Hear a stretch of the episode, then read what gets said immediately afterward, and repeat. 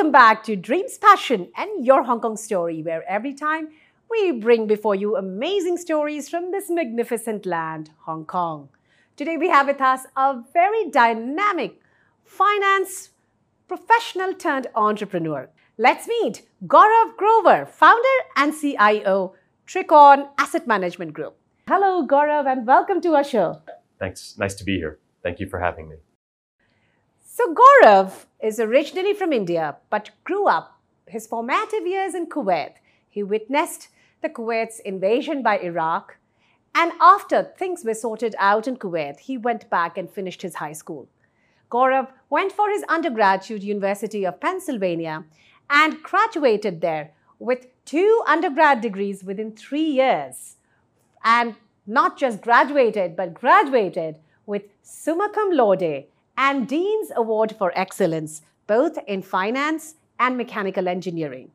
Gaurav started his career after undergrad as an investment banker with DLJ and Silver Lake. Then he went to Harvard Business School. Post business school, Gaurav started investing with Asian equities and moved to Hong Kong. He joined TPG Axon and Moore Capital. Gaurav in 2018 founded his own firm, Trikon Asset Management. So let's talk to Gaurav and find out what is all the reason behind his dynamic success. So tell us a little bit about your early years of growing up in Kuwait. How was it and how did it shape your journey? So although we're Indian, we've been in Kuwait for multiple generations, mm-hmm. and Kuwait's been very good to my family and me. Uh, Kuwait's a very unique place, and I think my experiences there really shaped who I am as an individual today, probably for, for two reasons. Uh, first is the diversity of Kuwait. Kuwait's unique in the sense that two thirds of the country is actually not Kuwaiti. Uh, it's represented by people from all over the world. And at a very young age, I learned about different nationalities, ethnicities, uh, which is a wonderful learning experience for me. And second was probably the time I spent with my parents. Uh, both my parents are doctors. Uh, I watched them work very hard growing up. I also watched them give back to the community with immense amount of dedication and service. I just hope that in my career, I can be half as successful as they've been in terms of what they've achieved in, in their careers. But then, you know, we all know that Kuwait was invaded by Iraq, and then a lot of disturbances happened. A lot of families had to move out, and you know, you went back to Kuwait after things settled down and finished your high school. Must have been scary. How did you cope up with all those big things that happened in that country? Yeah, it was a it was a shock to all of us. I don't think we were expecting an invasion of Kuwait by Iraq. Uh, you know, Iraq used to put troops at its border with Kuwait in a very bullying tactic, blackmail Kuwait. Kuwait would give money to Iraq, and Iraq would back down. That was the usual operation of how things worked.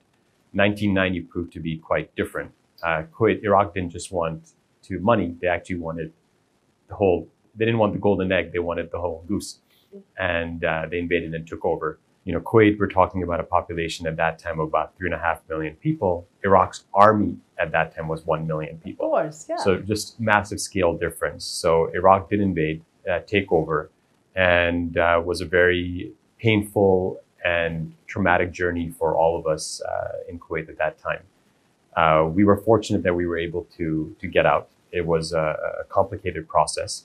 Uh, my family and I were, were held by Saddam for about a month in Baghdad.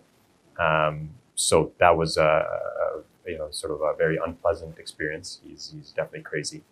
Um, but I think that that whole journey, I think probably taught me probably two things. You know, the first would be just resilience, because bad things do happen. You just kind of have to keep going through them.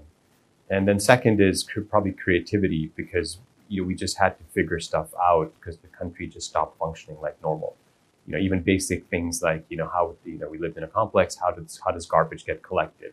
You know, how do things get cleaned? There was no mass, you know, sanitation system. So we would be, you know, a few of us boys would we'd collect the garbage in the building and then we'd, you know, take it to the nearby soccer field and burn it.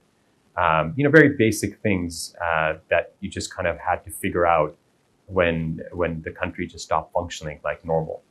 But you know, I think our situation, frankly, ended up being a lot better than many who unfortunately lost loved ones uh, and suffered great harm. Um, for us, it was a bad experience, but one uh, you know glad to ha- and glad to have it behind us, but a, a, an important learning experience in my life. So when you went back there um, as a high schooler, uh, after all this was behind you, so you know, was that still frightening, or things had settled down and you could focus on applying abroad because you know later on you ended up going to the U.S. You know, it was uh, it was a very odd experience, uh, but a positive experience. It was odd because you know when we landed, the oil fires were still very much on, and so even at night, uh, the sky was basically orange. Um, and during the day or during any time of day when you went out and you, you would basically get a coat of oil on your skin because the oil fires were, you know, that uh, were raging basically. Um, our school had bullet holes in it. The windows were cracked. Um, you know, we had to be very careful about, you know, when we ran outside, we had to be very careful. We didn't, in, in, in, you know, trip on something like an unexploded ordnance or something like that. Uh, and I think it was just it was a very it was like going back to any place that had just finished gone through a massive Right. invasion, occupation, and then liberation. Um, but I think people just got on with it. Um, we were all happy to be back in our homes um, and just try to make our own contribution to bring the city back to normal. Um, and to, to Kuwait's credit, the country and the city bounced back very fast. Um, you know, the infrastructure was repaired very quickly. Uh, but yeah, those few months were were odd. I mean, it's hard to imagine now that you know kids are going back to a school where there's still bullet holes. Yeah, and your family is still back in Kuwait. Still back in Kuwait, yeah. Okay. So Gaurav, then from there you went to America. You did two undergrad uh, degree within three years from UPenn, and that even in mechanical engineering and business.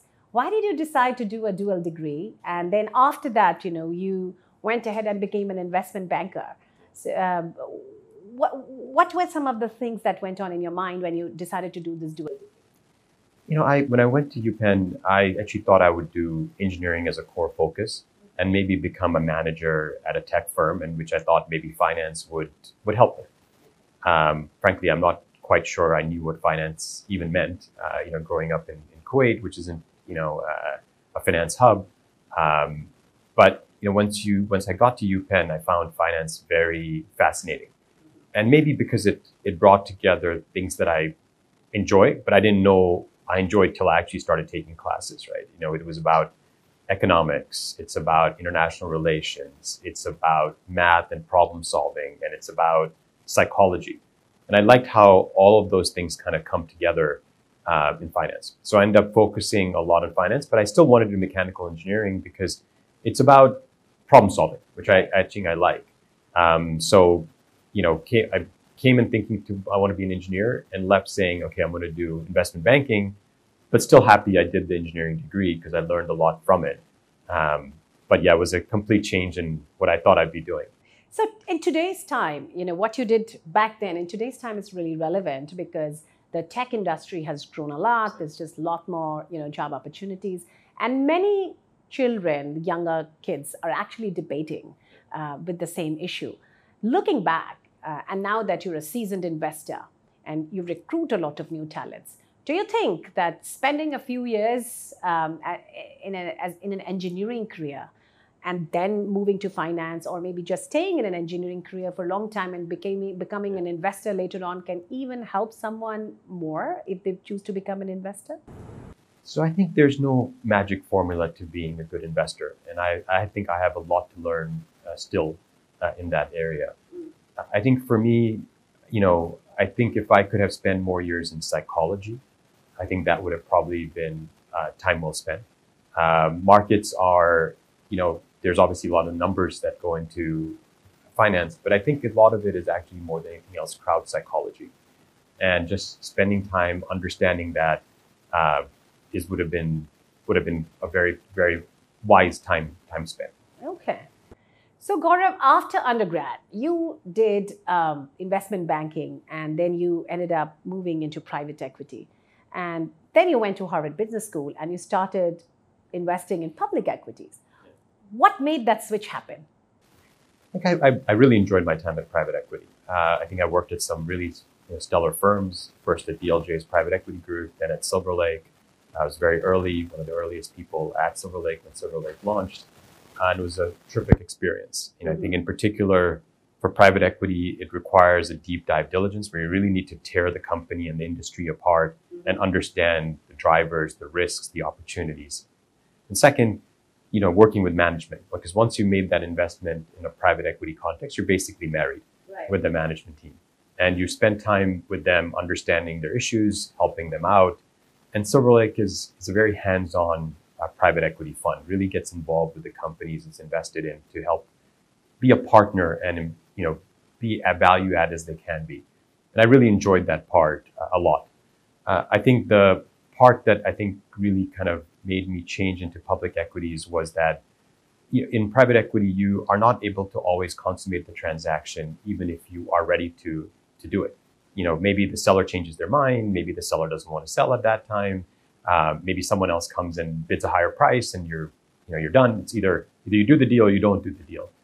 The good thing about public equities is you get to do the diligence process, and we know we're very deep and detailed in the work we do.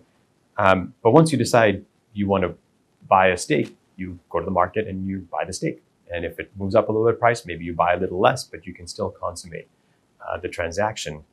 In private equity, sometimes that opportunity set doesn't present itself. Yeah. I do miss the management interaction. I mean, we spend a lot of time with our management teams, understanding them because we are long-term investors, but kind of really rolling up your sleeves and going behind, uh, you know, the organization to help the company. That part I do, I do miss. Okay. So, what brought you to Hong Kong? Because you started investing in Asian public equities. And did you move to Hong Kong with a new job, or did you uh, move to Hong Kong and then took up, you know, build this new dimension in your career? So I wanted to join public equities, and I also wanted to move to Hong Kong uh, for two reasons. Probably one, Asia was booming, and I felt like being in Hong Kong gave me the opportunity to benefit from that. Um, and I think I'd sort of decided, like I was saying, on private equity, that it was time for me to maybe do something different. Uh, that time didn't look like Silver Lake was going to open a hedge fund or be in Asia, and they still haven't, you know, done a hedge fund. Um, and so I got a unique opportunity to work with some of my former colleagues uh, at TPG Axon. Uh, they were setting up, uh, uh, you know, uh, TPG Axon, and I got an opportunity to join them early on here in Hong Kong. So it's a great opportunity, and moved out here. Uh, on a personal basis, you know, my parents who are in Kuwait were going to retire in India at some point. We have family in India, and just felt like if I was here, I would be seeing them a lot more, which has turned out to be the case. Well, at least up to COVID, where my family and I get to see each other a lot more. It's been terrific that my sister's also here now. My wife's sister is also here, and so we managed to create a little bit of a, um, you know, family for us in Hong Kong, uh, which is which has been a terrific uh, terrific experience. So, Gaurav, you came to Hong Kong, you joined TPG Axon, and then from there you also worked at Moore Capital. Um, and I, I noticed, and now you have set up your own fund. So, there's definitely was the entrepreneurial streak in you. So, did you always think of becoming an entrepreneur growing up? That I think so. Um, I think I enjoy the, the the chaos, the commotion. Um, you know, startups aren't perfect. Um, there's always something that's not working that needs to be fixed. Um, so I think maybe that's where the problem solving, the engineer part of me comes in. Uh, but I do like that, you know, start something from scratch, um, figure it out, solve the problems as they come up, and then look back and say, okay, this was, you know, something, so something great that was created. I, I think I've also been very for- fortunate that I've had a chance to join some firms right when they were launching, right? Whether it's Silver Lake or TPG Axon, and just seeing how the organizations evolve, what went right, what went wrong, um, and take those some of those learnings and put them at Trikon when we launched. Yeah. Uh, we made our own fair share of mistakes. Um, but it, I got to say, each of these journeys, you know, whether it's at Silver Lake or, or TPG Axon or setting up Moore's office here in Asia, have made me more thoughtful and frankly more respectful of entrepreneurs um, because it's hard. Um, um, but but it is a, it is a wonderful journey, Okay. but a turbulent one. Tell us about your fund, your you know Trikon Asset Management, and and the name sounds really interesting. Trikon, it's a Hindi word I know. What made you choose that name? And also tell us about your investment strategy. I do see that a lot of your former employers have invested in you. So you know, Trikon, um, we set up Trikon in late 2018. Uh, most of us here were used to work together at Moore here in Hong Kong. Um, and really, you know, it was sort of a, a, natural evolution to our careers to set up our own own venture. Uh, and Moore was very supportive as we as we did that. In fact, as you mentioned, they, along with all my other prior employers, are investors. Mm-hmm. And you know, Trikon really is is focused on finding, in our opinion, you know, the 20, 25 best ideas that we can in Asia. So the best way to think about Trikon is it's a you know concentrated best ideas Asia focused fund. That's like uh, a triangle. Yeah, yeah. There's okay. so we'll, we'll talk about um, you know why why Trikon is a name. For us, you know, we invest across Asia, but really invest in three geographies in particular: Hong Kong, China, India, and Japan. And from there, we try to find the 20 best ideas we can. Um, you know, what, why Trikon? You know, Trikon basically means uh, triangle in Hindi, which is also the Greek letter delta, which means change? So kind of a very complicated way to get to change. And for us, we try to find situations where there's some change happening where we can get a differentiated view through our diligence as well as our experience. And so, you know, one of my colleagues likes to say that, you know, we're a startup, but we have a lot of gray hair. And so as you'll see, the team is not your typical startup team. It's a, there's a lot of gray hair in the office. And so, you know, with that experience that we have, can we find that differentiated views that enable us to get that very, you know, you have in the markets, like, what are you saying that others aren't? What's, what's special about your outlook, your view that enables you to make money when others aren't, are not seeing that opportunity? And so, you know, for us, we try to find that situation of change where people are not appreciating either the slope of growth. So say it's a company that's growing and people think it's going to grow like this, and we think it's going to grow like this. Okay. So that's a, a question of, you know, slope of the earnings growth. Second would be as people may be thinking, people may be thinking that, hey, the company is not going to grow at all, or maybe it's going to shrink. And actually we disagree and we think it's actually going to grow. That's the direction of change. So we very much focus on either magnitude of change or direction of change. And we want to invest behind market leaders, best of breed management teams that enable us to, you know, capitalize on the great growth opportunities of, of Asia. Wonderful. Uh, tell us about a challenge that you faced that made you emerge stronger in your entrepreneurial journey.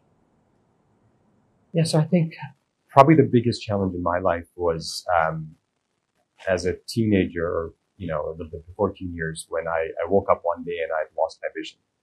Uh, very surprising. Uh, as the, you know, when I woke up in the morning, I couldn't see very well. Mm-hmm. By, by the afternoon, I lost complete vision. I was a whiteout. Um, and sometimes what happens with the body is it, it, um, senses an infection when there isn't one. And it has a very localized outburst of white blood cells and that white, there's so many white blood cells in the eye that you cannot see anything. That's what happened to me. Um, it took me about nine months to a year to regain my vision. I mean, I couldn't even see, you know, fingers in front of my, my face. Um, but it was a, a good learning experience for me, probably for, for two reasons, I guess. One was, uh, I think there were a lot of very, there was a lot of kindness around me that enabled me to get past that uh, whether it was obviously the support of my, my sister, my, my parents, my family, the doctors, uh, even my teachers used to send me, you know, at that time we had cassettes. Uh, people forget that now. They used to record their lectures on cassettes, send them home. I'd listen to it. And then I would, you know, they'd send me tests. I would record my answers on the same cassettes and send them back. Um, and they didn't need to do that. They could have just kind of forgotten about me for a year and that would have been fine. But it was that I think kindness and support that I witnessed, which was uh, very valuable. And second was probably resilience. Um, you know, bad things happen, and uh, you know if you can just kind of focus on the light at the end of the tunnel, my case both uh, literally and figuratively, um, it will get better. Uh, and you just kind of have to put your head down and go through it. And there's a quote I love from Winston Churchill, uh, in which he says, you know, when you're going through hell, just keep going. Wow. And uh, I think that's kind of true. Uh, you know, whether it's, you know, unfortunately in my life, you know, we had the Kuwait invasion, occupation, and then obviously the, the time spent with in Baghdad, and then the eyesight. Um, kind of if you, you always keep those memories in the back of your head, most of the entrepreneurial challenges seem relatively small. Um, just you know, and things will get better, uh, and they do. That's so inspirational to hear, Gaurav. Looking back now, is there anything you would have liked to do differently? In life, yeah. You know, uh, well, I try not to look back and say I could have, could have, should have, because those are never really No, but Useful. you have multiple talents. Yeah. So do you see yourself in an alternate career? Yeah, I think so. I don't know. I, I, I love what I'm doing, without a doubt, right? Uh, I think I, I am an entrepreneur. Um, I enjoy it. And right now, that entrepreneurial form is taking place in finance investment format. Uh, down the line, could I be a tech entrepreneur? Yeah, it's possible. Uh, I have dreams of them someday perhaps being in academia. Um, so that's possible too. I think, uh, I don't think the final chapters have been written in at least my professional journey. I'm not sure what the next chapter is, but I feel there's probably more chapters to come and they'll become clearer as time, as time comes on. How has Hong Kong been for your professional and personal journey? I think Hong Kong's been terrific, and I feel very blessed uh, by the places I've had a chance to live in, whether it's Kuwait, India, U.S., uh, and for the last 17 years in Hong Kong. I really feel like I've gotten lucky in so many ways to live in so many wonderful places that have shaped who I am. You know, I've been in Hong Kong now about 17 years. Uh, this is home for us. Uh, I met my wife here. Uh, we have two, we have two kids here. Uh, my sister's here. My wife's sister's here. You know, lots of friends. Uh, this is home. You know, it's it's a vibrant city. It's uh, wonderful for doing work. It's you know the rules of engagement are clear. The ease of doing business is clear, um, and it's fun. Um, so I feel very very blessed uh, how Hong Kong's treated us. All right, are you ready for a rapid fire question round? Let's do it. That's getting to know Gaurav's Hong Kong story in a bit more fun way.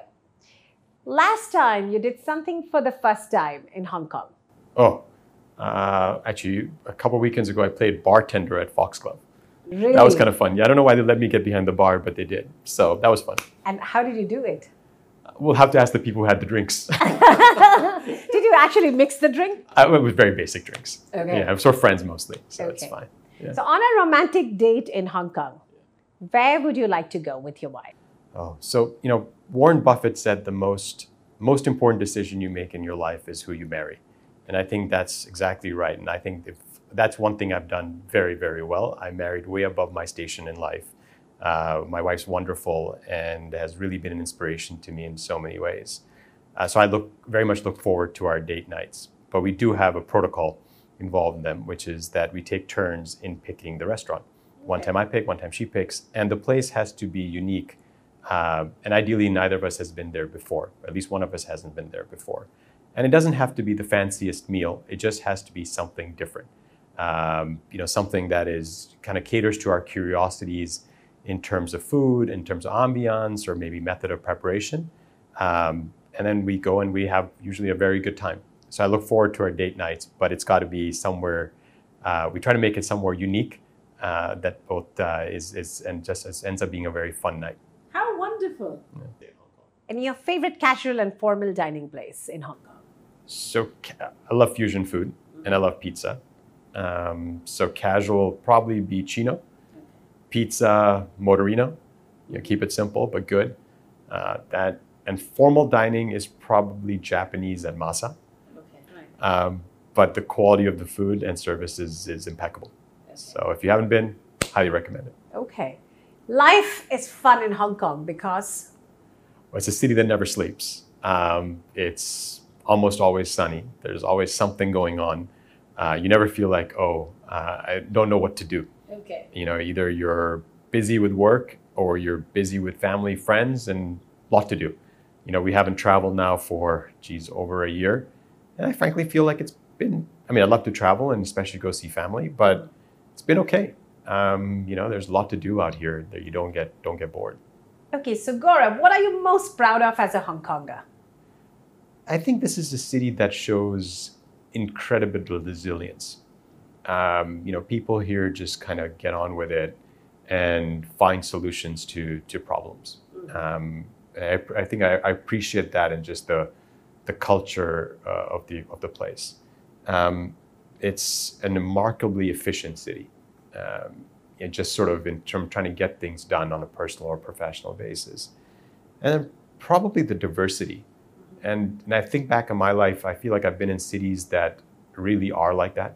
Uh, you know, I, I, started my journey in Kuwait, um, then whether I was in the East Coast or West Coast in the US, and now in Hong Kong. Um, these are all just places that have immense diversity of cultures. And I think that appeals to me as a person, um, just to be around people from all different walks of life. Okay. What would you tell the global business leaders and policymakers? Why should they invest with Hong Kong? Oh, that's easy. Uh, yeah, this is this is one of the hubs of Asia, mm-hmm. and I don't see that changing in the near future, uh, or the medium future. I just don't see. I think this is this is always going to be one of the hubs, and uh, you know, it's it's place where you can easily do business. Um, the rules of engagement are here are very clear, um, which someone which all of us need to happen, and you know, it's it's place where I think there's a lot of uh, creativity, a um, lot of resilience, and you can come here and set up your business the way you want to and, and do it. Um, it's also well, pre-COVID, anyways. It's a very easy place to kind of set up and travel. You know, if you want to go, we invest, we invest across the region. Most areas, you know, most countries are a short flight away. Um, so in the hub, it's a natural hub. So you know, I think it's, uh, I don't, I think it's a wonderful place to do business and a wonderful place to live. How would you invite the seven plus billion people of the world? Why should they come and visit you in Hong Kong? You know, it's it. You got to come here to really see what a miracle this place is, right? There's not a lot of resources. Um, it's just really is creativity, rule of law, resilience that make Hong Kong what it is. Um, so come here, spend some time, um, see how the city functions, how how much energy there is here, and you know, also have a great time. You know, the nightlife here is is a lot of fun the days, you know, whether it's you go on a boat or you go to one of the islands, or there's you know hundreds of tra- hundred plus trails in Hong Kong, um, which make it you know you'll have a wonderful day and a wonderful evening. So highly recommend for people to come and spend some time here and see for themselves. Thank you so much, Gaurav, for Pleasure. coming to our show. Pleasure. Thank you very much. Stay tuned for our next episode on Dreams, Passion, and Your Hong Kong Story, where we shall bring you yet another fascinating story from this amazing land, Hong Kong. thank you